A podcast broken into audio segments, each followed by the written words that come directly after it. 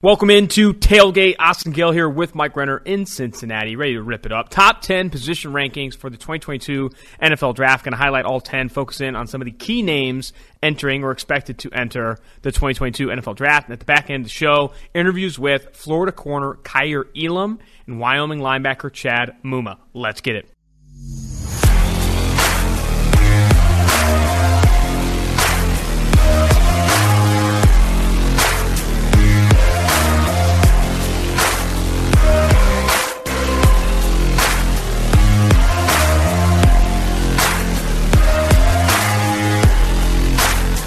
It's tailgate season, Mike, and we are up and running with some new gear. Go to pff.shop.com or is it shop.pff.com? One of those two. We got some new tailgate hats. One if you're a Georgia fan, one if you're a Florida fan. We're also coming out with some other ones as well. Texas, West Virginia. Definitely go check out the shop. And if you're not checking out the shop, go to pff.com and subscribe to any subscription with promo code tailgate, T A I L G A T E, to get 25% off any subscription. That's how you can support the show. Now, if you want to listen to the show, we got a jam packed one here top 10 position rankings and the interviews with Kaiir Elam and Chad Muma, the Wyoming linebacker and the Florida corner. Starting with the top 10, how I'm going to go about this, Mike. Mm-hmm. I'm going to read off the top 10. Yeah. And then we're going to highlight one, maybe two players that you like, want to talk more about as we go forward. But let's first start with the quarterbacks here. Number one, a new number one from preseason at least, Malik Willis of Liberty. Number two, Matt Corral of Ole Miss, rising up to number two on our list here. Sam Howell at number three of North Carolina. Then at four, Tanner McKee, friend of the show and Stanford quarterback. Kenny Pickett at five, the Pittsburgh quarterback at six. Carson Strong of Nevada, seven, all the way down to seven. A catastrophic fall. Spencer Rattler of Oklahoma, the backup at Oklahoma, mind you. Desmond Ridder of Cincinnati at eight. Phil Jurkovec, Boston College at nine. And then Kedon Slovis, the USC quarterback, there at 10. Let's focus in. And I know a lot of people want to talk Rattler. A lot of people want to talk about, you know, Corral and the rise. But give your guy some love. Tanner McKee is probably the highest on your board of any board right now, and he has not played a lot at Stanford. Went yeah. on the mission trip. He was on this show, talked a lot about. He didn't play a lot of football. He said he had one practice with a semi-pro team in Brazil, and then finally got back to Stanford. And uh, you know, Coach David Shaw gave him the keys, gave it to him quickly, and he has hit the ground in a full sprint. Yeah, I would be surprised. I will say if he does declare because of all those things you said. He hasn't played a lot of football. Playing not playing a lot of football, and because he is that talented. Like when you're that good and you're not, I guess that Stanford offense is not one that's necessarily conducive to putting up gaudy stats, shall we say. But he's still been very efficient with the football in that offense. Almost 65 completion percentage, 14 touchdowns to only three picks, 14 big time throws to only seven turnover worthy plays. Like he has been playing good football. It's just Stanford offense line's not been great. He's been pressured a lot. Uh, he's been sacked 17 times this year. Like I still think there are things that he can improve upon and can play his way into that top five, top 10 pick conversation. But he's already risen his stock massively throughout this season. He's, to me, his accuracy is some of the best in this entire draft class. You look at just the ball placement, he's just throwing to not the windows that a Spencer Rattler sees down the football field, that these spread offenses see. That is decidedly not what Stanford does. So I'm excited to see where his game goes in the future, all the way up to number four, because I believe in him that much from what I've seen so far.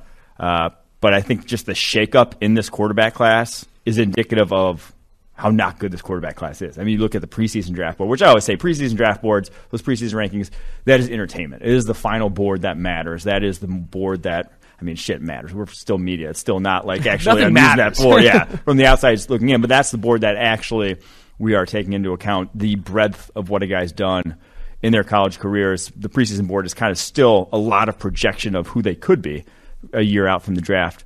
Um, and seeing the shakeup that we've seen at the quarterback position is very indicative of just the fact that there still doesn't look like one guy that is the guy that you feel good taking at number one overall in this class. And even this shit this past week, I did these ranks before that. Seemed like Willis go out and bomb, and we're going to talk about that a little bit later. It's going to be, um, I'll say, a very eventful fun offseason or pre-draft process because of how much this quarterback class is in flux. I mean, there is not an obvious number one. There's not an obvious number two. And the problem is, is there's a lot of guys, uh, teams that need quarterbacks. There's a yeah. lot of teams that need quarterbacks. A lot of teams that will be drafting highly that will be looking to invest in the next guy, but maybe there is one. Yeah. So last year's sort of pre-draft was all about the quarterback position because which one do we take? There's yeah. so many. Who's the right one for us? This year, it's shit, do we take one at all? It's going to be Detroit Lions staring a top three to five pick in the face, being like, do we want a guy there or do we need to rebuild this roster more, and give more talent to Jared Goff? It's going to be the Houston Texans having that exact same conversation in their draft rooms. It's going to be like, do we take this guy or do we take a Kayvon Thibodeaux, who we know is going to impact football games, or do we risk looking like, you know, clowns for drafting a quarterback who just isn't ready to play. And I think the where my head's at is when you do make a top 10, top 15, top 20 pick investment in the quarterback position, you're essentially committing at least one or two years to him, trying to get him in a position. If you don't start him initially, you're going to commit one, two, three years to putting together a good quarterback. And then there, it's it's not every every year that you have the Josh Rosen situation or yeah. the Jimmy Clausen. But Jimmy Clausen was a second round pick. You can move on from him. Rosen's an outlier in that the Arizona Cardinals got the number one overall pick the following year and made a decision at the quarterback position. This year, I don't know how many teams are going to want to draft one of these guys in the top 10, top 15, knowing that that comes with commitment. It has to. It's too big of an investment to not be committed. Am I wrong into thinking that? Well, I think you don't have to commit. Like it doesn't have to be. It just has been that way. Like you can still. We've kept saying that any chance you can upgrade at the quarterback position, like look what the Dolphins have been doing, kicking the tires to Deshaun Watson. Like there's uh, any minor upgrade is way more important than yeah. pretty much any other position that exists in the football field. So I, I don't think that yeah, you don't have to pigeonhole yourself into that, but it is a guy that's going to be on your roster for the next three years, mm-hmm. more than likely, unless you do uh, trade away for. I mean, you have guy. to hope that ownership or the GMs that do go into you know this quarterback class enter with that expectation. Though it's not like, hey, the guy we're taking in the top five, top ten, committing three years to him, maybe four years, getting that fifth year option to see if he can actually pan out. Because at that point, you could be like setting franchises back with some of these quarterbacks here. Shall we get on to running backs? Let's do it. Running backs. This is another class where there's been some shakeup at the mm-hmm. number one or at the top at least. Kenneth Walker, Michigan State running back, also did a fantastic interview with Trevor Sikkema. That piece is on PFF.com. Force miss tackle machine. And you know PFF every year, our mm-hmm. running back one is the guys that create yards whether that's yards after contact or force missed tackles, and also catching the ball out of the backfield. Kenneth Walker, a fantastic specimen out of Michigan State. At number two, Breece Hall, Iowa State, a guy that a lot of people pegged as number one running back in this class. He's at number two. Zach Charbonnet of UCLA getting up there to number three, who had a really fantastic start to the season and continues to have success for UCLA. Then four, Isaiah Spiller of Texas A&M. Five, Zonovan, aka Bam Knight of NC State. Alabama's Brian Robinson at six, Jerrion Ealy of Ole Miss at seven, Tyler Allgeier, BYU back at eight, Kyren Williams, Notre Dame back at nine, and then Pierre Strong of South Dakota State there at 10. Let's focus on RB1 here.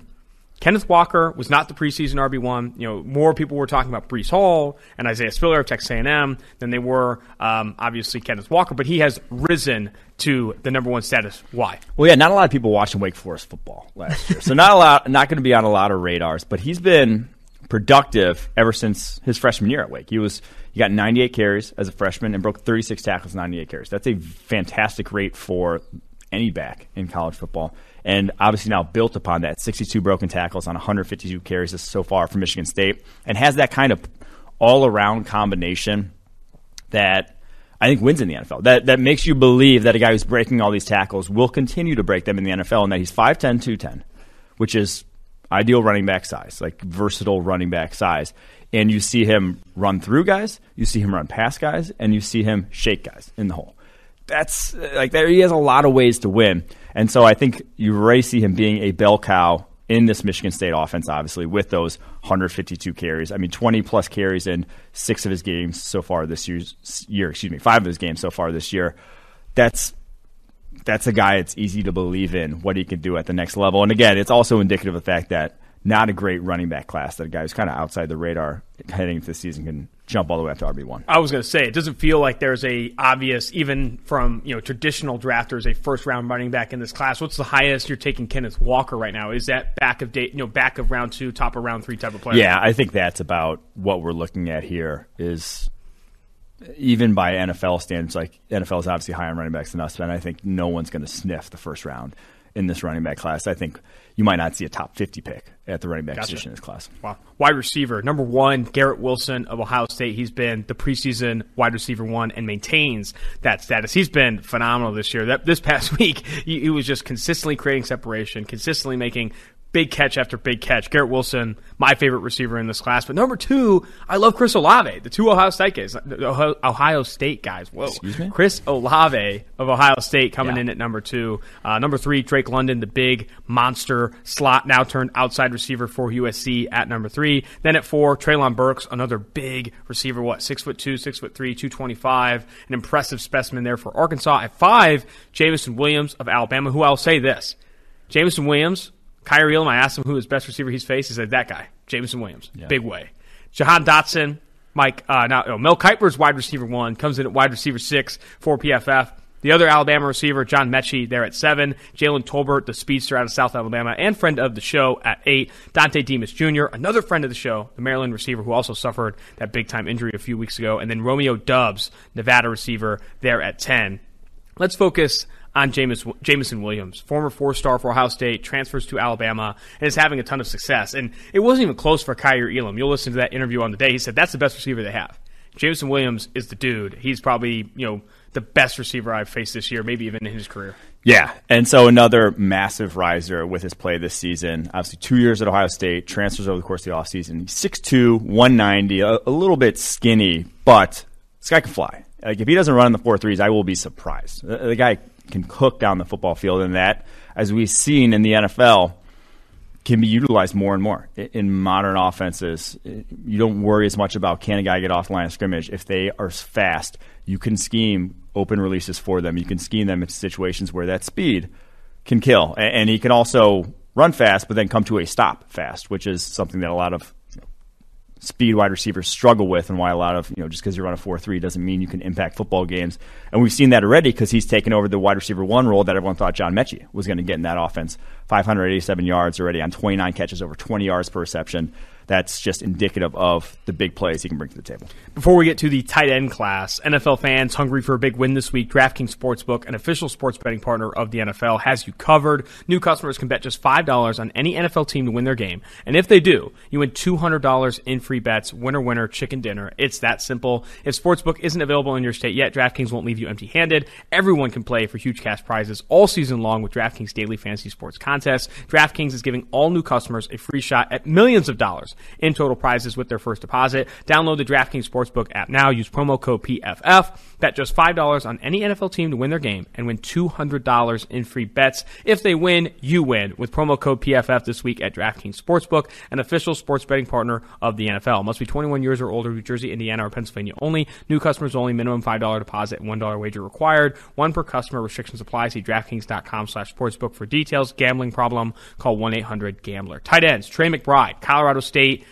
uh, tight end who has been otherworldly dominant for them. He's you know racked up such a high percentage of their passing yards. He's been like pretty much their offense. Six foot four, two sixty. At number two, Isaiah Likely, friend of the show, probably one of my favorite interviews this year too. Really good on the mic. A guy that I told I'd love to get back on the show in the pre-draft process. He is a fantastic specimen, a really you know receiving threat for Coastal Carolina. At number three, Jalen Wydermyer of Texas A&M. Four, Jahleel Billingsley. If he can get out of the doghouse of Nick Saban of Alabama, maybe he can enter the draft. Then at five, Jeremy Ruckert, Ohio State. Six, Greg Dulcich of uh, UCLA. Seven, Cole Turner, Nevada. Eight, Cade Otten, Washington. Nine, Brett Kuth, Utah. Ten, Charlie Kolar, Iowa State. You want to focus on Trey McBride? Yes, because uh, I think I really like the way that Eric Galko put it when he was on uh, the show talking about the tight ends. The director of the Senior Bowl. Uh, Yep. Obviously. No, not the Drew Senior Bowl. East West Shrine. Oh gosh, I did Careful. not just do that. That is a hotly Ooh, contested Eric's area. gonna kill me. Uh, that was bad. Um, sorry, Eric, but that. So he put it well, where it's like, there's not a guy in this tight end class that's like first round, you know, surefire stud, but there are probably a handful that you want you can have starting as your tight end in the NFL. But I think McBride's the top of that because while he's not this dynamic, you know, playmaker with the ball in his hands, you will never expect him to be. I mean, Kyle Pitts is obviously like the pinnacle of that as, as a prospect, but you're not even expecting him to be someone like a a Noah Fant. Like he's not a speedster who's going to win necessarily down the football field, but he reminds me of maybe like a Mark Andrews, where he's got such natural receiving ability, so like easy as a route runner that he can get open even if he's going to run maybe like a four seven at the combine. He, he's a guy that you can trust at the intermediate level of the field, maybe not the deep level of the football field, but can win at the intermediate level enough that this guy can be a guy that maybe you do take in the second round, maybe late second round, maybe uh, that is actually going to be a value add and can be at six foot four, two sixty, an actual inline blocker for you as well. So I, I do think Trey McBride at running, or excuse me, tight end one. I did not expect that necessarily coming into the season, but I've been very impressed with him when everyone knows the ball is heading his way, uh, like and how much he can still be productive in that offense. Let's move to offensive tackle. It's a loaded group at the top uh, with a lot of names that we've talked about a ton already on the show. Evan Neal, the number one player on Bruce Feldman's freaks list, one of the freakiest people probably on the planet, six foot seven, three fifty, left tackle there for Alabama, and then Kenyon Green, Texas A&M, who's played up and down the line for them this season. He's been mightily impressive. At number three, Charles Cross, Mississippi State, that working project that's finally putting it together this season. At four, Nicholas Petit Friere of Ohio State. I don't know how to do that one. That was brutal, dude. I don't ever want to do that again. I don't can know I, what can kind I, of can I take it back? Is there any way I can take that back? Nicholas Petit Friere, Ohio State. I'm never doing the French accent Just again. don't try for it. That wasn't an accent. I don't know what that was. Kellen Deich like of Arizona. State at five, Bernard Ray- Raimann uh, of Central Michigan at six, at seven, Jackson Kirkland, Washington, who had his draft stock fall pretty mightily after the Aidan, Aidan Hutchinson game against Michigan. Then Trevor Penning, Northern Iowa, nine. You have Zion Nelson, Miami, Florida, and then at ten, the big man, the monster, the Melbourne monster, Daniel Faalele, Minnesota. I don't know if he's from Melbourne, but he is from um, Australia, obviously. You wanted to dive into your fire up chips. Yes. Bernay, Bernard Raimann, who's only allowed 10 pressures on the season, has played a ton of snaps for Central Michigan over the past four years, is playing left tackle now, an 82.0 PFF pass blocking grade. Like I said, 10 pressures allowed on the season and only three penalties for your guy Raimann. Yeah, he was a foreign exchange student from Austria in high school here in Michigan. Uh, goes to Central Michigan, starts at tight end his first two years, transitions to offensive tackle last year in 2020, and now this year has a 87.0 overall graded offensive tackle for Central Michigan. The guy can move for a six foot seven, 305 pounds. You know, anytime you see a guy who's like tight end transition, You to get excited. Off tackle, you can start to get excited because it's like you don't you can't play tight end if you don't have some semblance of movement skills. No one's even going to start you there. But then you get to 6'7", 305, and now he still probably could stand to put on some more muscle, but like he's in the process. And for as big as he's gotten already, the guy can move. It's got some legit lateral agility. Uh, very excited to see where his game goes, and he's gotten better. Like even as this year has gone on, only one pressure allowed over his last two games. So Raimann is a interesting and rising prospect. I'd recommend anyone who's more wants to learn more to read a great article by Dane Brugler of the Athletic. They did a profile on him. So Man, that is uh, an impressive background. Foreign yeah, there's exchange that, it's like a number of prospects in this class like that. Obviously, Faalele as well is kind of like this guy from newish to football, still kind of learning, but. We keep talking about it at the offensive tackle position. Ninety percent is can you be 6'6", 305, And 300 move. plus and move? Yeah. So I mean, I mean, it goes back to even the, the success that Jordan Mailata has had. A guy that was another, you know, uh, he was also from Australia and like a work in Yeah. progress, but he was big as hell and can move, and you can, you know, nurture that le- athleticism. You see, you know, some of the work that Eric Eager has done, how much athleticism, you know, that size athleticism ratio factors into, you know, future performance at the offensive tackle position. Onto interior offensive line. PFF's IOL one for a while now. Tyler Linderbaum of Iowa, also a friend of the show. Number two, Ikem, Ikem Ekwonu, another friend of the show. You're projecting him as an interior offensive lineman right now, but you know there are you know there are chances that he could still kick out to tackle, right? I mean, it's not he not you're not you know you're not done there. Yeah, I mean, I'm not opposed to trying him at tackle. I just think he is going to be a damn, damn good guard Fair. in the NFL.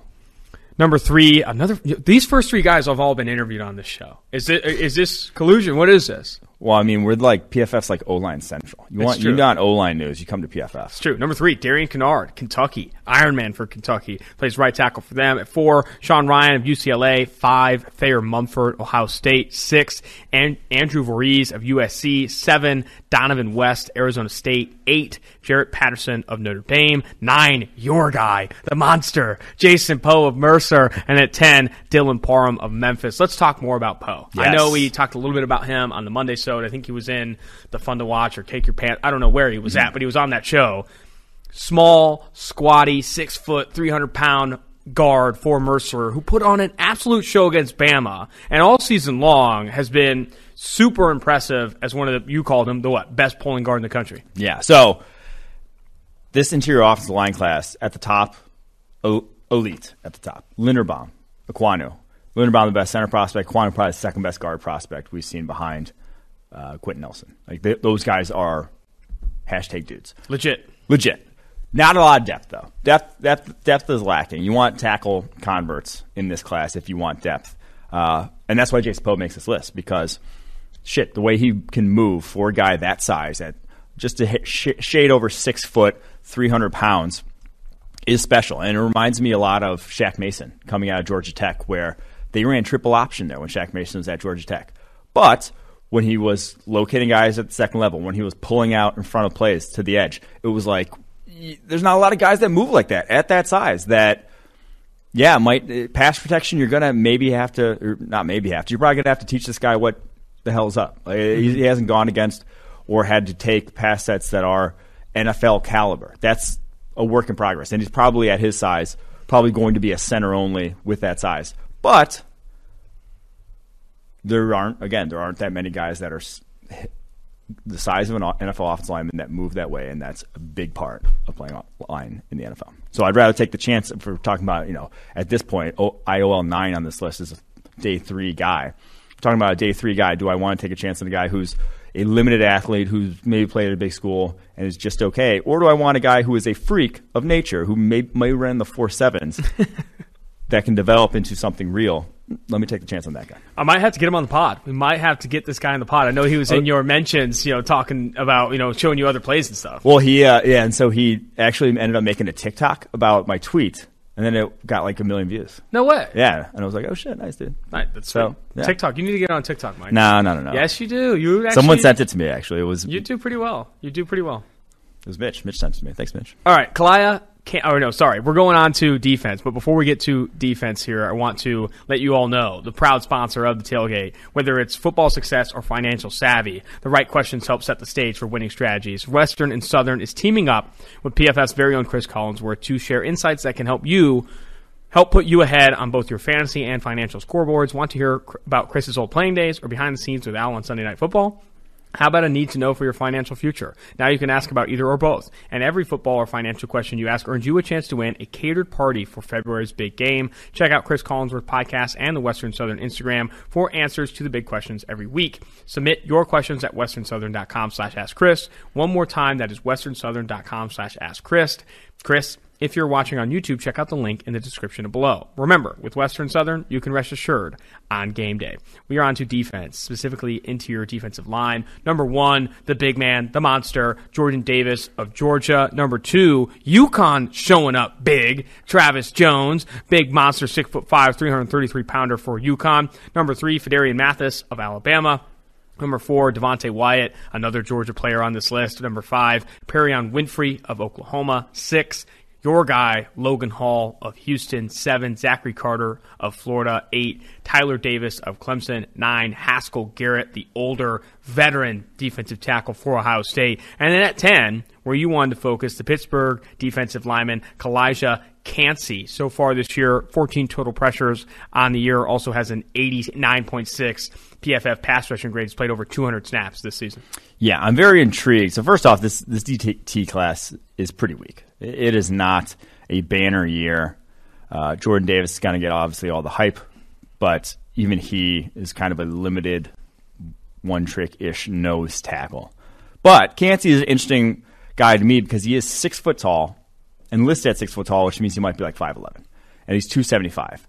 I, think he is an intriguing sort of transition to can this guy play edge? Because if you hear, or uh, Duke Manyweather, who is the offensive line guru who hosts O line masterminds and the summit for all the offensive, you know, some of the top offensive linemen in the NFL to discuss how you know blocking techniques and whatnot, has said that the one sort of body type on the edge that there's really no answer for that guys have struggled with to know how to consistently block is the 5'11", 6 foot, the James Harrison, the Elvis Dumervil uh, type of edge rusher, the Carl Lawson, the guy who's playing with ridiculous leverage, maybe doesn't have long arms, but is going to get underneath you and has no real strike zone to hit, that could be Calijah Kancey because he is an explosive guy at that weight, 275 pounds, could even trim weight to obviously play on the edge, and has an 89.6 pass rushing grade so far this year. Uh, now, obviously, at six foot 275, you are not playing defensive tackle in the NFL. You can't. You're, you are not going to hold up to double teams. When a 330 pound guy leans on you, you just need some mass behind you. So, mm-hmm. at that size, as a redshirt sophomore, I, I would be intrigued to see what this guy can do. Kind of like what the Eagles are doing with why is his name eluding me? The Louisiana Tech defensive tackle, Milton Williams. Milton Williams. They're moving him to the edge more because of that size, because he is an undersized uh, sort of defensive tackle to try to get him in those situations. So intriguing to see how he develops as a prospect and where sort of his weight ends up because right now he's in that no man's land of you're not playing the position he's playing in the NFL. Do you think? And I know we focus a lot on um, Kancey there, but for Davis because he is that limited player, I know you've mentioned before about how how few snaps he plays each game. Do you think he gets talked? In, do you think he is a first round player? Do you think he is ultimately drafted in the first round? Oof, that's tough. I do think he's ultimately drafted in the first round because everyone everyone loves DT, the monster DTs. I mean, Derrick Brown goes top 10 because everyone wants that tone setter in the middle. Uh, even if we would say, you know, you can get third rounders that set the tone in terms of the run game. You can get Derrick Nnadi in the third and be fine in the run game, even though he's kind of actually been asked this year. But like they're, they're run first DTs that you don't need to spend top 10, top 30 picks on. Let's move to edge defender. Number one has been the preseason number one for a while. Six foot five, 258 pound. Kayvon Thibodeaux of Oregon had himself a game against USC. He continues to look impressive when given the opportunity. I think what how many pressures did he have in the second half of Ten. that game? Ten, Ten, pressures in that game. Number two, Aidan Hutchinson of Michigan, also a top five player on PFF's draft board, friend of the show. DeMarvin Leal, Texas A&M edge defender at number three. Number four, King, Kingsley Enagbare, who will be on the Thursday show this week. I'm excited for that interview. He is apparently really good on the mic. I heard good things from his coach, Shane Beamer. Number five, Adam Anderson, Georgia. Six, George Karlaftis of Purdue. Seven, Drake Jackson, USC. Eight. What's insane to me is that Nick Bonitto is eight. Not because it's like, why don't you have him higher? It's how good this edge class is. Like, Nick Bonitto is damn good. And he's already here at eight. And then you have at nine, Arnold Ebiketie of Penn State, older prospect for Penn State. And then at 10, Jermaine Johnson, Florida State. This is a very deep edge class. A lot of talent on this list. I know we can only focus on one guy. That's the structure of the show. So why don't you give me some more on Kingsley and Enagbare? Yeah, I mean, so deep that no Myjai Sanders, no Zach Harrison, the Cincinnati edge rusher and the Ohio State edge rusher, who are good, who are yeah, uh, who are like elite athletes who are like 6'5", 260, and probably going to run the four fives at their pro day slash combine. So that's how talented this class is, and the guy who I can't believe I haven't seen more love for is Enagbare. He is right now 93.6 pass rushing grade. That would be the second highest we've ever seen behind Chase Young from a couple years ago. That's higher than Nick Bosa ever did. That's higher than Joey Joey Bosa ever did. That's and that's in a full time role. This isn't a guy who like Nick Bonitto was very high last year as just a pass as just a you know one trick comes in on pass rushing downs. That's all he gets to do. No, Enagbare is 322 snaps already this season, more than you know Aidan Hutchinson. He's their guy, play. and he's been extremely productive. And now he's not, you know, an elite elite athlete. He's not up there with the, the guys in front of him on this list in, in the edge class. But he's a pretty good. He's a pretty damn good athlete in his own right. He's 6'4", 265. He's got size. He's got length. Uh, I, am just very surprised that uh, I really haven't seen a ton of first round hype for this guy, but he, at some point, I'm putting him in the first round locks list. It's not going to be this week, but at Uh-oh. some point, I'm going to because that's how strongly I believe in him as a prospect. I think people will come around to his game. Looking forward to that interview. I'm just looking forward to. I think there's going to be. I mean, maybe after Kayvon Thibodeaux, a lot of discussion on who the two, three, four, five are because there is so much talent. Like like you said, Myjai yeah. Sanders, Zach Harrison, not even making the list. Nick Bonitto all the way down at eight. Like this is such a good group. Uh, I think the combine will tell a lot of that. Obviously, athleticism plays a huge part at edge, but I'm, I'm excited to kind of follow that along. We just got after talking, you know, about a bad defensive tackle class. It's made up for in the edge class, and obviously one of the highest paid positions in the NFL. Getting that kind of group into the NFL would be sweet. Linebacker Devin Lloyd, Utah takes number one. Um, then you have Nakobe Dean, the Georgia linebacker, at number two. Number three, Christian Harris of Alabama uh, number four. Brandon Smith, Penn State, five. Friend of the show, Justin Jacobs of Iowa. I think that's a guy that could potentially come back to school and Yeah. continue to develop there. I think his body, his frame specifically, could continue to get bigger, but he is already playing really well for Iowa. Number Can six. you make your frame bigger? okay, I don't know if he can make his frame bigger. He's got to add some meat. No, he doesn't have to, but he might. I'll make your frame bigger, buddy. Why don't you freaking figure it out? All right, eight number number six, Peyton Willis and uh, Peyton Willis, Peyton Wilson, NC State. Seven, Brian Asamoah, Oklahoma. Eight, guy on today's show, Chad Muma, Wyoming. Nine, Owen Pappoe, Auburn. Ten, Leo Chenal of Wisconsin. You wanted to focus in on Nakobe Dean. I think a guy that you thought could you know could still compete for linebacker one in this class. A guy that is absolutely electric on film, going sideline to sideline, exactly where this linebacker position is going. Yeah, I'm not sure if he's going to test the the best of any of these linebackers. Really? Obviously, um, no. Okay, so, so let me finish. I'm not sure he's going to test the best, but he plays the fastest. Uh, No one, no one bursts from a standstill faster. No one is out in space closing to ball carriers faster than Nakobe Dean. Uh, He has a 90.6 pass rushing grade so far this season. He has five sacks on 50 pass rushes and 13 pressures on 50 pass rushes. He is explosive as hell. Beats blockers at only six foot two twenty five. Like he is stacking offensive linemen. Um, doesn't obviously fit the you know, quote unquote ideal profile at that size for the linebacker position that you would like. You want you know you want linebackers that look more like Zaven Collins that run four fours than Nakobe Dean's. But I think Nakobe Dean's uh, like not a lot of holes in his game. That like the holes in his game are that he just doesn't look the part. That that's about it because this guy is uber productive. A 90.2 overall grade so far this season. Only allowed 10 of 16 targets in coverage for 50 or for 38 yards. Excuse me. Uh, shuts down pretty much anything in the underneath passing game. I, I the only reason I had Devin Lloyd as linebacker one right now is because he has a little bit more of an all around game, has the more prototypical size. But I don't think you can go wrong with either of these two guys. I think both of them could end up in the first round conversation, along with Christian Harris. But I think you could see a number of, of first round linebackers in this year's class. Hell yeah, love to see that. Cornerback group is going to be interesting. You know, it's we talked about it in the preseason how loaded this group is. You have Derek Stingley, the LSU cornerback, at number one. He's obviously going to miss the rest of the season, I think, with an injury. That'll be interesting to factor into his um, you know draft stock. Then you have number two, Kaiir Elam of Florida. Three, Trent McDuffie, the Washington cornerback. Four, Andrew Booth Jr., Clemson, and all the way down at five which feels weird to say because he has been so successful this year. One of the highest graded cornerbacks in the country, Ahmad Gardner, aka Sauce Gardner, Cincinnati at five. Roger McCreary of Auburn at six. Martin Emerson of Mississippi State at seven. Eight, you have Noah Daniels of TCU. Nine, Jermaine Waller, Virginia Tech, and then ten, the other Washington corner, Kyler Gordon. Yeah, it's a deep cornerback class. So you saying Ahmad Gardner at five, who very well could be a first rounder. That's high. That's just how good this cornerback class And is. And even McCreary has been so Yeah. improved at Auburn, and Noah Daniels still like a lot of him is yeah, a I could see projection. I could see six of those guys going in the first round for sure. Like it is that good of a cornerback class.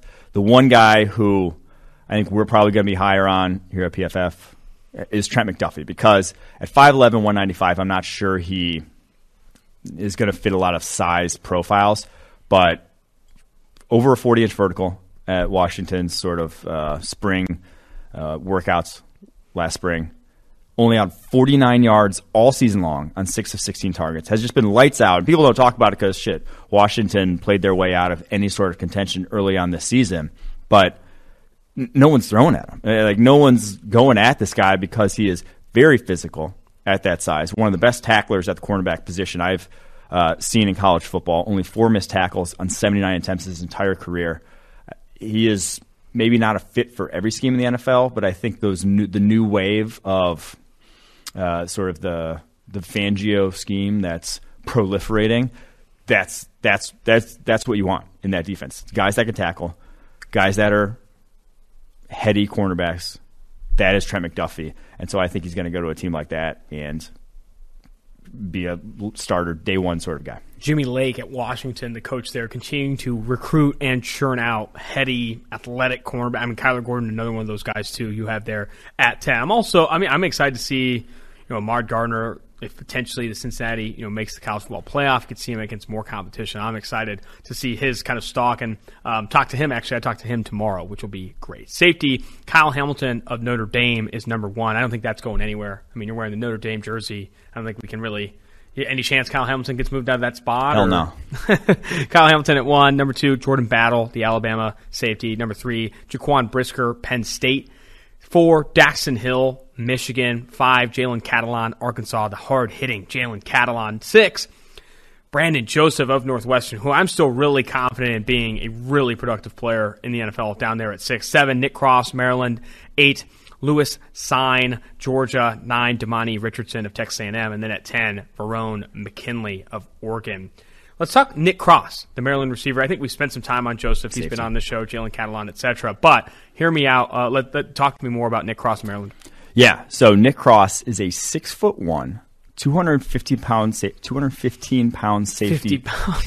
oh, man. massive. That would be insane. 215 pound safety who also ran on the Maryland track team. He's a 60 meter guy on the Maryland track team. At 215 pounds, this guy can f- can fly at that weight. Has some massive hits on his tape. Is a you know a hashtag fun to watch safety because of that. Uh, has been starting ever since his true freshman year at Maryland, earned coverage grades of 79.8, 79.8, and 77.8. He has been productive, and at that size is a unique blend of physicality and speed. Only allowed 8 of 14 targets for 64 yards this year with two picks and three pass breakups. I'm excited to see if he does actually declare because he's only a true junior. Uh, it doesn't necessarily have to come out, obviously. But this guy's traits, I, I- just want to see what he runs the 40 at at that size because he could put up a you know a four three time that you don't necessarily see when you are like I said 215 pounds. That's all. That's almost a you know there are linebackers. That's Jeremiah Owusu-Koramoah size coming out, uh, and this guy is a real deal athlete. Pretty damn good edge class, pretty damn good corner class, and also another a, talented sa- safety class. Yeah. And safety we have not seen as deep as this year's class in a while. Before we get to, we also wanted to add our biggest risers, biggest fallers from this past week in college football. Last but not least, the best sponsor of the show, or I guess one of my favorites. It's football season, baby, and you know what that means. It means we're going for two here with sponsors of today's show, Manscaped. Blitzing through hairs has never been easier, and it's time for you to join 2 million men worldwide who trust Manscaped by using code PFF at manscaped.com for 20% off plus free shipping. It's three and out the window with all of their trimmers. Now go tame that Wildcat offense. I'm, you know, a huge fan of the trimmer, obviously. You have not talked a lot about the trimmer. Can you give me some of your takes? What's your take? It works. That's good. It does. Yeah, fair enough. That's all you need. That's all you need. It works. The brand new Lawnmower 4.0 is here to take your defense to the next level. This fourth generation trimmer features a cutting edge ceramic blade to reduce grooming accidents thanks to their advanced skin safe technology. The Lawnmower 4.0 has a 7,000 RPM motor, a new multifunction on off switch can engage a travel lock, and gives you the ability to turn a 4,000 LED spotlight on and off when needed for a more precise shave. I don't shave without the spotlight on. I need the spotlight because I need the precise shave. Did I mention this trimmer is waterproof too? Rain, snow, sleet are no match for the waterproof power of the 4.0. There's no 15 yard penalty for this clipping. Get 20% off and free shipping with promo code PFF at manscaped.com. That's 20% off with free shipping at manscaped.com and use code PFF. Stiff arm your pubes out the playoffs this year with Manscaped. Risers, fallers, starting with Cole Turner, Nevada tight end, 12 catches, 175 yards. You know, you talked about Eric Galko, who is not the director of the Senior Bowl. East West Shrine, Mike. How there's a lot of tight ends. This, Not this yet. is, group, this is a deep group. There's a lot of guys in this one. Cole Turner, another one. Yeah. So the Nevada tight end, uh, I, I love his catch radius. He's 6'6", 245. Uh, the guy makes plays over in the middle of the field easily outside of his frame. Just a safety blanket there for Carson Strong that basically even when he's guarded, he's not guarded. That's one of those type of tight end athletes and probably you know borderline day two guy, but he's right there in that mix. What was he? Tight end six. He's right there in that mix of guys where there's a bunch in that third to fourth round range. 18 targets against Hawaii, 12 receptions, 175 yards. Didn't find pay dirt though. But so far on the year, 53 targets, 34 receptions, 403, and four touchdowns for Nevada's Cole Turner. You also had Trey McBride here, who we talked about. Yeah, obviously, his tight end one had another big week, seven for 135. Yeah, seven for one thirty five. He now has five hundred ninety seven yards in six games. Mackey award winner, no brainer. Yeah, I I have to. I would have to think. I, I think we're getting close to those awards seasons being uh, legit combos, and tight end looks wrapped up. Purdue wide receiver David Bell, we haven't actually talked about a ton on this sure. show. Six foot two, two oh five, and eighty eight point eight or 88.0 PFF grade so far this year. This past week, 12 targets, 11 receptions, 240 yards and a tug in an upset over number two Iowa. It was an impressive performance for Bell, a guy that has had a lot of production at Purdue, man. I mean, even in 2019, 128 targets, 86 receptions for over 1,000 yards back early in his career here at Purdue, also having another good season this year. Yeah, had a scare earlier in the season against Notre Dame, bounced off the turf uh, violently, which was actually same way I got a concussion when I was uh, violent bounce off the turf. Violent bounce off the turf, playing fall ball uh, in high school, and fall, and it was like probably 40 degrees. Like baseball. Yeah, fall baseball. So 40 degrees.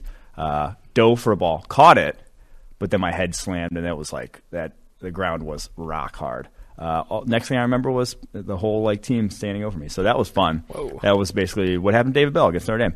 Uh, but back now, now 11 catch 240. I, I, I, think that that you hearing that sounds a little bit more impressive than when you go back and actually watch, and it's just like a drag route that goes for like 60 yards, and uh, him sitting in uh, some hitches on the outside that they're just allowing at Iowa, but it still was very, he still did make some impressive plays down the football field, the deep post route, four broken tackles after the catch. Like he has got some of the best ball skills in college football for sure. Now I still have questions about pure separation ability, but at that size again, that's the sort of winning combination is dudes who are, you know, over six foot, big wingspans, over 200 pounds, can deal with the physicality of NFL corners. I think you've seen that from David Bell. Tyler Linderbaum, PFF center one, 88.7 grade this past week. He continues to kind of cement his status as like the top interior yeah. offensive lineman in this class. Yeah, I mean, this was kind of old hat for him. Now has three straight games of 87.0 or higher, which eh, he's just dominant. Snap after snap after snap, any which way, moving guys off the line, locating space. Just want to throw him a bone because I will lose this. not Linderbaum's fault. Dude, was, dude was balling out of control. Super nice guy too. Loved having him on the show. He's actually in the bye and went duck hunting for the first time. It seemed like more of a hunter type when he was on, but he actually was the first time he's been duck hunting. Leo Chenal, linebacker for Wisconsin. We also mentioned him on the top ten linebackers list. He was phenomenal this past week. A former three star with only two offers: South Dakota State yeah. and Wisconsin. Got to Wisconsin at 215 pounds. Has added weight since then. Is now improved his PFF grade every single year of his career there at Wisconsin, up to a 91.7 grade on the year this year. Yeah, he is. He was a Bruce Feldman's Freaks List member uh, this preseason, I believe. He's a massive off-ball linebacker. I mean, this guy is a horse, 6'2", 261, reminiscent of like a Leighton Vander Esch at that size, where it's just he is a lot for college offensive lineman to deal with. 94.3 run defense grade is the highest in college football, right up there with one of the highest we've seen ever. Now, he's only played four games, so yeah, take that. Still a small sample size, but against Army was shutting down that triple option attack. They would put him at like a tilt nose tackle, so they would have a nose tackle, and then they'd line him up in the A gap. And he had two plays where he just tackled the quarterback as soon as the ball was snapped because uh, very good scheme there by Jim Leonhard. But he is going to be he's going to be an interesting sort of projection because in run defense, this guy can move. Like I have no issues with him. Like I think he can be a plus plus run defender at the NFL level. Now, can he cover? I don't know. I don't think so. Not not not, at, at 260. Not the level. Not the level you would want. So I I'm curious to see what kind of role would be his best role because uh, he can also he could end up being an edge at that size. Uh, and he has a 91.3 pass rushing grade this year, 90.5 last year. Like he two can, pressures in every game. Yeah, he can do that as well. So buying into the athleticism in some way, shape, and form, but he's just kind of limited laterally. Next on your list, Boye Mafe, the edge defender for Minnesota, a guy that before the season, PJ Fleck on this show raved about as probably going to be one of the biggest risers in college football, one of the most dominant edge defenders. And over the past, you know, four weeks, three pressures in every single game, eight pressures this past week against Nebraska, an 87.3 pass rushing grade on the year. Also one of my favorite like preseason watches. This guy mm-hmm. is stellar to watch, you know, turn the corner. He's also got good burst off the edge as well. Yeah, so he was also Freaks List member and I think you've kind of seen this is his fifth year at Minnesota. You've kind of seen in recent weeks the light switch sort of come on. It, it all come together, and now he's still not incredible with his hands, but he reminds me of Josh Sweat coming out of Florida State, where he not only is like explosive, ideal size at 6'4", 265, but he can bend. This guy gets to the edge of offensive tackles and then gets back to the quarterback, which is a big part of still being able to win at the NFL level, is being able to get under those six, seven monsters playing offensive tackle and being able to still get to the top of the pocket instead of getting washed past. So he is, I think this guy's pretty comfortably a day two sort of pick at this point. Uh, could work his way even higher than that if he really turns it on, like he did this past week with eight pressures. Next on the list, cornerback Jalen Pitre of Baylor, six foot one ninety seven. Actually, in his fifth season playing there at Baylor, up to a seventy nine point two PFF grade on the year, has been very good. And then this past week, the highest single game grade of this season for him. Yeah, nine defensive stops against BYU. He flies to the ball around the line of scrimmage. So he's a slot cornerback there in that defense. Probably a safety at the NFL level with, I mean, he has a 92.5 run defense grade. That's the highest of any cornerback in the country. This guy attacks ball carriers with a recklessness that you just like don't see from corners. Corner, corners do not want to get that involved for the most part. This guy does. I, I think he's going to be an interesting projection in his role to the NFL and what you want him to do. But really playing his way up boards with how many plays he's making on ball carriers season. Like I said, nine defensive stops this past week.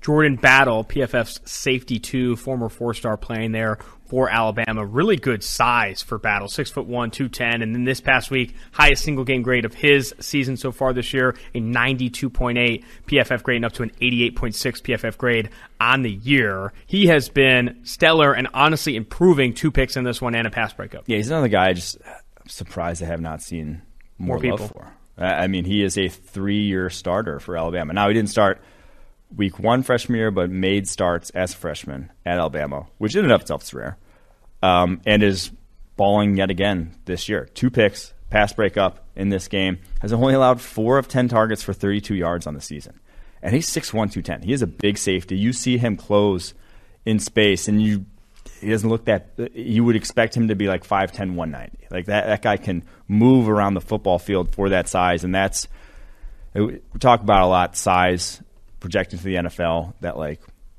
everyone gets bigger at every position, basically. Uh, Jordan Battle already ideal size, already has that, and then oh yeah, has the coverage ability as well. On to fallers, or do we have one more riser? That's it. We're on to fallers. fallers. Biggest fallers, and you hinted at this at the top of the show, but Malik Willis. This is some burn the tape situation. The lowest single mm. game grade of this season, one of the lowest of his career. A 34.2 PFF passing grade, just one big time throw, four turnover worthy plays. And I mean, this is coming off a game against Middle Tennessee where he had three turnover worthy plays as yeah. well. Just how bad is this for Malik Willis, and how concerned are you? Oh, it's bad. I mean, those were some of those decisions were atrocious. And then for it to come, so we had one where it was like he should have thrown the ball away and just throws a pick in the red zone. Like that, that in of itself, you don't want to see guys throwing red zone picks, just throwing the ball for grabs in the red zone. That's a big, big no no. And then throwing a pick in the two minute drill to try to come back at the end of the game. Another massive no no. You cannot have those in those situations. And so it's not just that they're bad decisions, bad decisions in times where you really can't make them. And now, Rushing ability, yeah, he ran for almost 200 yards in this game, but he only goes 16 and 28 for 135 through the air. Uh, that's still the more important part. that, that's still the part that has to be there. And for him to do that against Louisiana Monroe, of all schools, worrisome. Definitely worrisome. I mean, with that level of competition, you're kind of expecting, especially if he's going to be you know, the QB one in the 2022 NFL draft, you need to be dominating at that level of competition. And he's still been really good on the year, a 92.0 grade on the year, but still a worrisome, t- some worrisome tape from Malik Willis even yeah. this last week. All right, next follower, Mike Jones Jr. What? Why is he not playing? Why is he not playing? Well, he's a disaster in the run game. Is why he's not playing, and it's why he wanted to transfer in the first place. Clemson had him as their slot safety, kind of whatever in that defense, in Brent Venables' defense, um, the apex dude, which he said he wanted to play between the tackles, but they have you know Skalski and the other guy whose name's eluding me in that Clemson defense that he wasn't going to get to play you know traditional linebacker for them, so he transfers to LSU to try to do that. But the problem was like he's still a mess in the run game. He does not, he cannot take on blocks effectively, and so he does not see the field. There at LSU, only one snap this past week against Florida. He's not played more than 30 snaps in a game for them this season. The coverage ability is still there. He can still move for 6'2", 234. But man, eh, he's not he's not coming out this year. I'll just I was about to say, is this like a return He's to school coming back situation? to school. You cannot come out when you've played 99 snaps in the season. The other faller you have here is one of the you know better backs to watch in the country. I Yeah. won't say it, but he is one of the better backs to walk and watch in the country because he just runs with reckless abandon. But Tyler Allgeier, the BYU running back, 33 yards this past week was not what you want to see. I mean, you need to break tackles, you need Yeah. to gain yards after contact, and when you don't, you're never going to be obviously a riser on our list, and also um, could be a follower like he is this week. Yeah, so 15 attempts for 33 yards against Baylor, one broken tackle. And now it wasn't great run blocking. Obviously, that's why he goes for that little, but it's still Baylor's defense. You still should be able to be making guys miss in the hole. And he probably had, I think I counted on tape, five times with one on ones with a linebacker. And, and now he's not the type of guy to shake someone, but he still could not make a miss in some type of way. That's a bad ratio, you know, 0 for 5 to have when projected to the NFL because that's only, you know, it only goes lower when you're one on one with NFL linebackers compared to linebackers that play for Baylor. Is that it for our followers here? That will be it. on to Bus Watch, Bus Watch, Whiff Watch, Breakout Watch, Was Watch, and First Round Lock. The wa- we need to get a watch, Watch game sponsor. strong. Yeah. Watch game sponsor. All right, Bus Watch. Watch? This is hurting to say because I really liked him coming out. I know you did too. TC, Hmm. Former TCU wide receiver, now plays for Philly. Jalen Reagor. Not getting the target volume in that offense, but also just like not consistently create separation either. They've had to, in a lot of ways, scheme him targets just to get the, some of the production that they have, and still has not been all that stellar. Yeah, he's kind of a one trick deep guy or vertical tree guy who then struggles to locate, who struggles to like his ball skills and track ball tracking down the football field are suspect. That's a bad combination, and that's why he puts up a bagel this week. No catches on three targets. And yeah, maybe he got pass interfered with on that one by Jamel Dean, but that is not why. uh, That's not why he puts up a complete zero in this game. It's because he just struggles to get open consistently. The third lowest yards per route of any starting wide receiver in the NFL, behind only Jalen Guyton and Demarcus Robinson. The other thing, I mean, I remember when he tested and he had the bad change of direction stuff. And I think some people were comparing him to like a miniature DK Metcalf, and that he couldn't change direction. I mean, his route tree is very wrong. limited and that he is kind of stiff moving side to side, and that obviously limits your ability to create separation. Then you factor in the ball skill stuff too. Going to be difficult to not be bottom of the barrel there in the NFL. DeVonta Smith easily taking over as the top receiver there. Philly with a couple of PFF favorites at receiver, not really panning out. Reagor on bus watch, and then also JJ Arcega-Whiteside, the former Stanford wide receiver. Bust watch Hall of Fame bust. Tyron Smith back. entering that conversation. You think you're there? He's not. I think Tyron Smith is going to be a Hall of Famer. I think he needs a few more years, but Really? because I mean he spent so many of the last three or four years injured and, just not was not the guy we saw in you know the Demarco Murray years, maybe the early Zeke Elliott years. That was just unbelievably dominant. And Tyron Smith at his absolute peak, you know, when Tyron Smith is playing his best football, I, I think he's better than Joe Thomas, right up better than Trent Williams. Like his tape when he is at his best, he is running with guys down the football field, and that's what he's doing again this year. Right now, 92.6 overall grade, the highest we've seen from him in his career so far. And yeah, again, it's not a full season yet, but he looks like that guy yet again that just is going to you run behind him and it's four yards with ease because he is taking guys off the ball consistently. He is a freak of nature, and yeah, I don't know how many more years. Tackle is a longevity position in the NFL, but at his like I said, at his peak, I'm not sure I've seen any tackle in recent memory that could touch him. Now, I didn't watch the Walter Joneses of the world back then. You could say Why they're not? better, but Joe Thomas, Trent Williams, I'll t- t- give me Tyron when he's on his game. Whiff watch a repeat name here, Jalen Reagor, 21st on PFF draft board in 2020. He's on this list, and so is Jamel Dean, kind of the opposite side. of the highlighting that matchup because Jamel Dean was 73rd on the PFF draft board. Now we're not the only ones that whiffed on him, But he, He had has such a weird frame, right? I mean, that was so much of the conversation. It's like this guy looks like a linebacker, but then he, you know, clocks well at the combine, and people started to get more interested in Jamel Dean. He's really, you know, he's far exceeded that 73 mark on PFF. I mean, at Auburn, I think he was listed at 210, but he looked like 220. That guy was enormous. And, and the way they schemed their defense back then, it, it was just he it was press every snap, and it was just like you had no clue what this guy was going to look like doing anything else. And he could be that size because he pressed every snap, but then he runs a 4 3 1, and you're like, damn, that did not match what the tape was, but he probably lost weight to do that. So he was just a weird projection all around. And he actually went 94th, so we were actually higher on him than where he even went. But so far this year, 8 of 22 targets for 96 yards. He has been lights out, necessary for them after obviously losing Sean Murphy Bunting and now losing Carlton Davis. and But losing he- Richard Sherman. and now losing Richard Sherman, but he looks like a number one cornerback.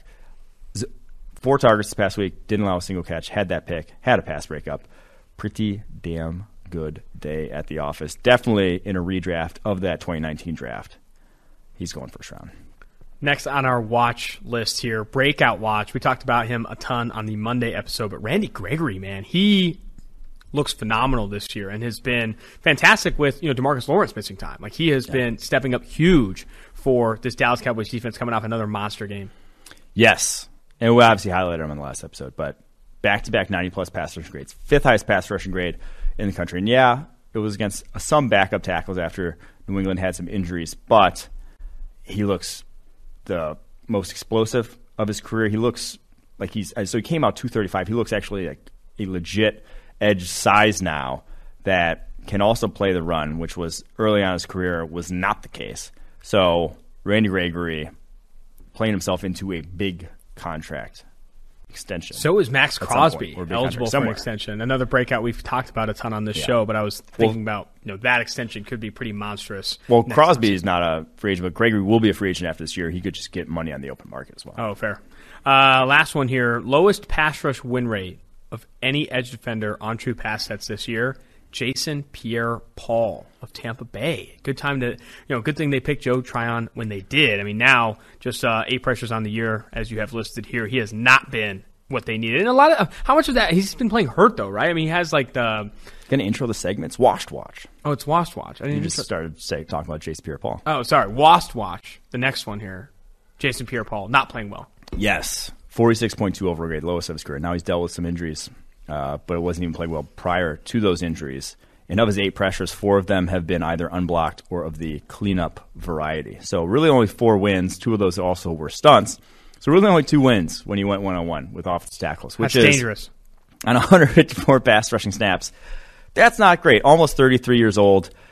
That's when it starts to go. Uh, that's why people don't like to sign free agents are 31, 32, because it can go and it can go quickly.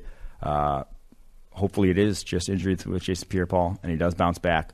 But he's officially on Wash Watch, and I, I think we got to rename Wednesdays to Watch Wednesdays with all the watch. I like titles. Watch Wednesdays. That's hot. And I think the other thing we need to mention is that washed watch, breakout watch. This is you're on the watch list. Okay, you're not confirmed. You're not like a lock. Yeah. This is not your t- like same with Reagor on the break, you know, bust watch and whiff watch and stuff like that. You're on the watch list here. This is not a confirmed bust, breakout, Yeah, bust, We're not etc. assholes here. We're just We're not assholes here. Well, We're just realists. Um, last segment of the show. First round lock. Can you read off who you have so Ooh, far? okay, and yeah. now, who are we adding to the 2022 NFL Draft first round lock list? We've put eight locks. We've put keys in eight locks. Kayvon Thibodeaux, Derek Stingley Jr., Evan Neal, Alabama tackle, Aidan Hutchinson, Kyle Hamilton, DeMarvin Leal, Tyler Linderbaum, Garrett Wilson, last week, Ohio State wide receiver, and now a ninth. We're going back to the offensive line. We're going Ike Ekwonu. Yes, friend of really? the show, NC State. That's how good this guy is. And again, positional value, yeah, guard, not a great one, but you get one or two every year. And this is the best one. Wow. So Love that. I was not expecting Icky to make the first round lock list this early. He's that good, man. I mean, he really is that dominant in the running game and has made those kind of strides in pass protection. We talked about it.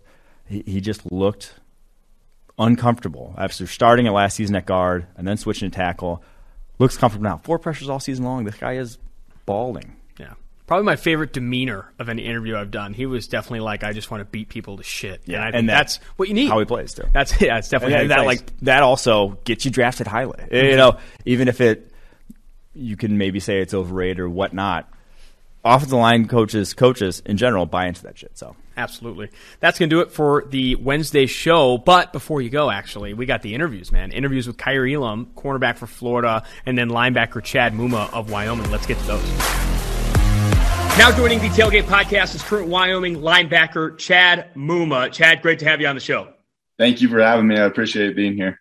For those who don't know Chad and have not watched enough Wyoming this year, this is one of the best you know, college football linebackers so far this season. He's been, you know, one of the top performers in PFF grades, also a highly rated 2022 draft prospect if you choose to declare. But Chad, where I'd like to start is you haven't always played linebacker. Going back to your high school days in Colorado, you played a lot of defensive back, specifically safety. Were recruited to Wyoming as a three-star linebacker, though. You played linebacker your senior season. What went into that transition in high school? Uh, was that where you just knew you were going to play at the next level? Yeah, no. When I was kind of going through all the recruiting process, a lot of schools actually were recruiting me for linebacker. Um, and so for my sophomore and my junior season, I was playing a lot of safety um, and doing all that just because my body weight wasn't super high. Um, I was kind of light in high school, but uh, knowing that colleges were recruiting me for linebacker, that's kind of when I made the switch um, in high school for my senior year. Then I was able to play linebacker that year, then uh, kind of transitioned smoothly into college.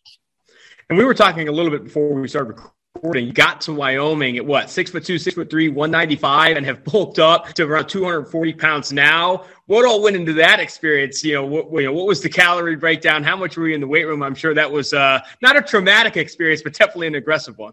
Oh no, it's definitely aggressive, and it's almost like a job when you have to put on that much weight because you just have to constantly eat and that's kind of what I talked about with uh, my trainers and my nutritionalists is they would make uh, some weight gain shakes, and I think they were like 1,800 calories. Oh my god! You, drink, you, would drink two of those every single. I think the two of them would combine up to 1,800 calories, but we drink two of those every single day. Um, and then obviously be in the weight room and obviously just always eating uh, food throughout the day. And that, that was kind of what went into all of that.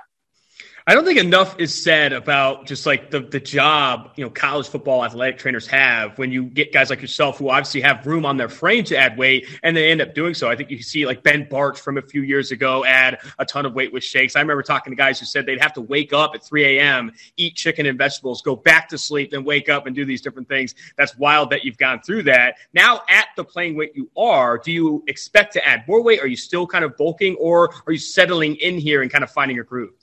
You know, in the season, it's kind of hard just to gain weight just because you're always constantly going, always practicing. But uh, for myself, I'd like to gain more weight. Um, it's, it's, it's still like a process today. I'm still drinking those weight gain shakes um, just to maintain because, uh, you know, practices can be really vigorous and stuff. But uh, would like to gain a little bit more weight as the season continues and as the season ends and whatnot focusing now on the football field, don't got to talk about weight gain anymore. You've kind of had this breakout really in 2019, appeared in all 13 games, made two starts, and had a lot of success in the you know limited opportunities you had. Then going into 2020, obviously had the COVID impacted, COVID abbreviated season. Now entering 2021, off to significant success. What would you say, you know, over the course of your career at Wyoming has been the biggest area improvement for you or the biggest area of development? I think just my knowledge on the game. Um, I think when I was a younger uh, back in 2019, I obviously had those two NFL stars playing ahead of ahead of me, like Logan Wilson, uh, and just learned a lot through those guys. I mean, they would teach me every single day of things that I can improve my game on, and uh, just the aspects of learning the game. And so I think that from last year compared to this year, I've been a lot more time studying film and being in the film room, uh, specifically just to know and understand, like, like it's third and five. This is what the offense is looking to do in this situation, or if this formation comes up, this is what could possibly happen. So I think that's the biggest thing where I've improved the most on. And I know so much of that is opportunity and reps, and you've had your fair share in your career at Wyoming, but a lot of that is also learning how to watch film, what to look for on film. What are your kind of film habits right now in a given week or even in the off season that have really you know propelled you forward from a football IQ standpoint? Yeah, so every week um, around dinner time, what I'll actually do is we have these little to go boxes. So I'll get my dinner to go and then I'll just go eat my dinner while I'm watching film, uh, basically every single night uh, during the game week, just so I can learn about uh, the defense or the offense a little bit more and just understand what tendencies they like to have. And then uh, we also watch a lot of film in our meetings and whatnot. Do you ever have opportunities to watch film on yourself, or is that more like an off-season thing? I know a lot of guys like to. I was talking to Kaiir Elam, a Florida cornerback, recently. He said, you know, he turns on the tape on himself probably after every single week, trying to critique his game and improve every week as well. Yeah, every single week I'm looking at my film, and I think every single week I can learn from what I did, um, good and bad. And I think there's a lot of improvement that I could have in this season specifically. And I think it's just always a learning curve that you need to go into it watching film and just be harsh on yourself really and just understand that hey you need to do this better or hey this was good let's do this again next week and, before we talk more about this season and, and, kind of your outlook and your goals for the rest of this year, have you ever um, what are have you ever had opportunities to watch film on NFL guys? I know you brought up Logan Wilson, a former Wyoming standout, now also balling out for our hometown Cincinnati Bengals. PFF's actually based here in Cincinnati. Um, do you ever have opportunity to watch NFL guys and kind of take some you know tips and pieces from their game? Yeah, I think watching uh film, I mean you could say you're watching film, but watching games every Sunday or Monday night or Thursday night, you know, I like to watch the linebackers and see how they're playing and uh really kind of watch their game and see what I can do better in my game just to kind of correlate to the uh, NFL standard that they're playing at. And so um, I think Logan's a great example. I think he's been balling out this whole year and it seems like every week he's getting a turnover, or making a huge stop or a huge play. And so I think that's been awesome. But uh, you know, definitely in the past, I've gone on YouTube sometimes and watched little highlights of some linebackers. Um, and so that's been part of my game as well, I guess you could say. Logan Wilson always around the ball this year. I've had you know conversations with you know linebackers over the past two or three years about how much really the position has changed going from college to NFL. At college level, it hasn't changed as much, but I would argue even at, at both levels, you know, it's not as important to be 255, 260 and be this run stopping two down player because so many teams are obviously throwing the ball a lot more and trying to push the ball downfield to where you need your linebackers more athletic, faster. That's why, you know, Devin Bush, Micah Parsons, these guys are running low four fours, and that's what you want in the football field. What has been your opinion of how much the position has changed, I guess, over the recent years? Yeah, I think that's the same exact thing. I think the speed has really changed for the linebacker position. It seems like every single year when you're watching the the combine, just the linebacker speeds are going down so much, and they're just becoming so much faster. And so I think that's been a huge part. Is just getting a linebacker that's able to drop back in coverage and go make those plays.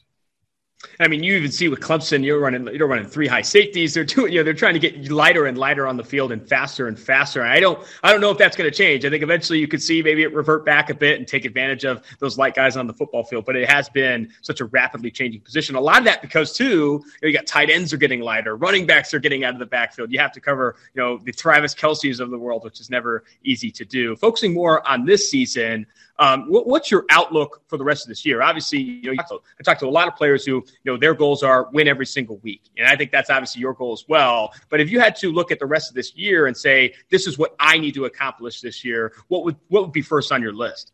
Yeah, I think for me myself is just to, you know, continue to go out and just force turnovers and kind of make those big cha- game changing plays out there. And I think that's kind of the biggest part that I missed out on last year. I think, you know, um, I, you know, I had a forced fumble and maybe a fumble recovery last year and didn't really have that many opportunities to, you know, change the game by getting those turnovers. And so that's kind of been something I've been looking at this year is just to get more of those turnovers and, you know, just kind of have fun with it and go out there and just play every game.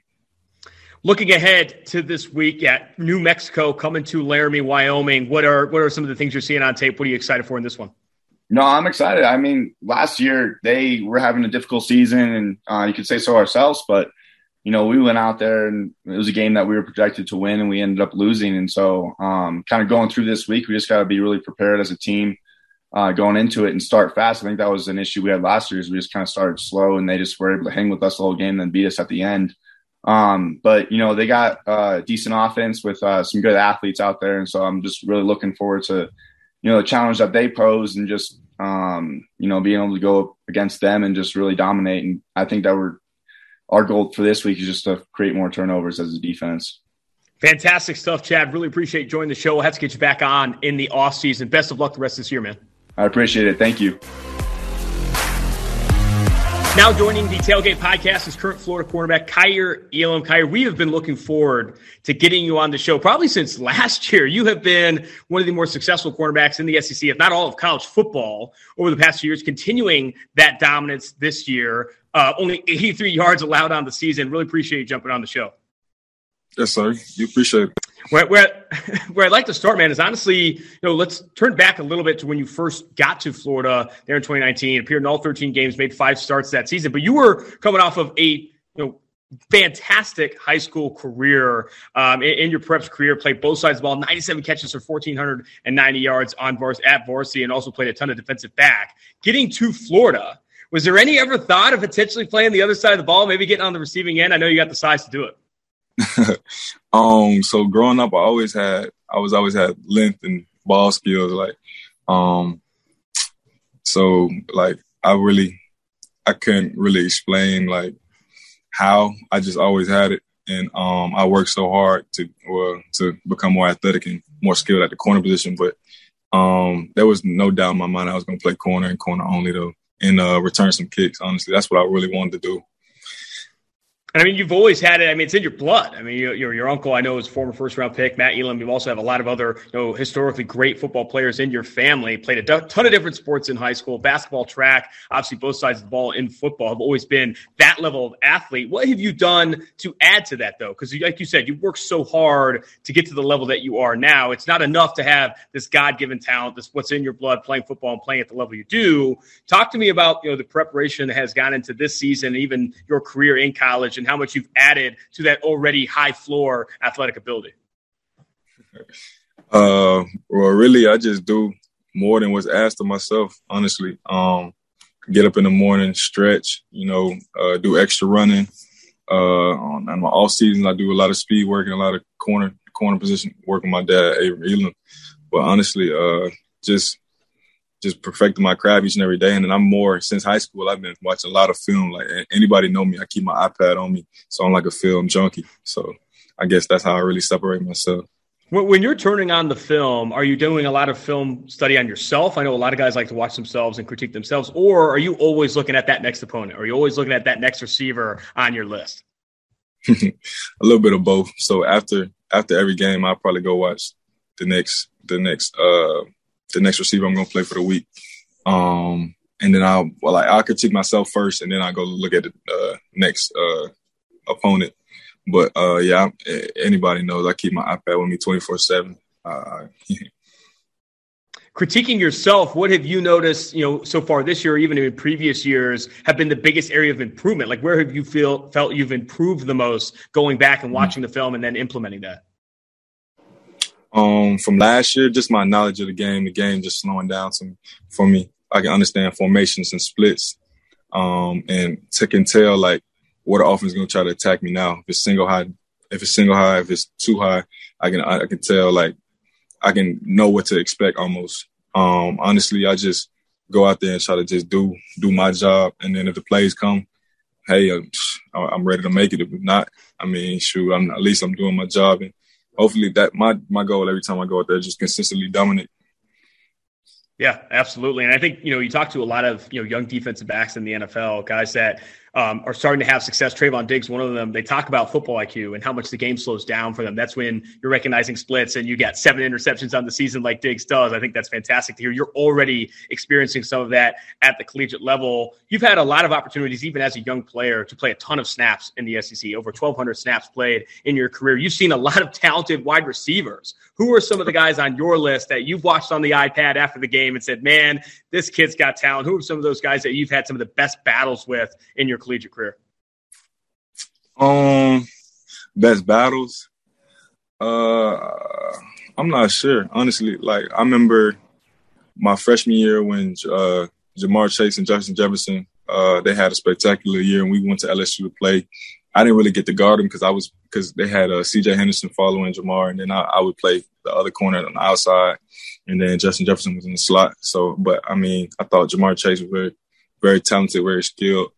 But um, me personally, I feel like I don't really have a top receiver. I think I play against.